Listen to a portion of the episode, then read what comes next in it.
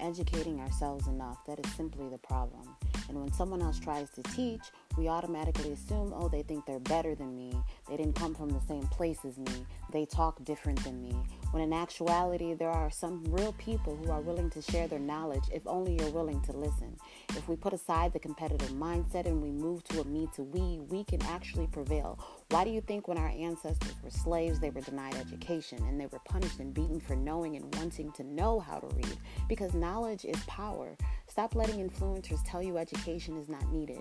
You are only imprisoning yourself if you lack the desire to learn. We can't blame the rest of the world for our own iniquities until we take responsibility for our own part. There is power in education, but most will assume the power lies within the money. Anyone can rob you of your money, but no one can rob you of your knowledge. Remember that.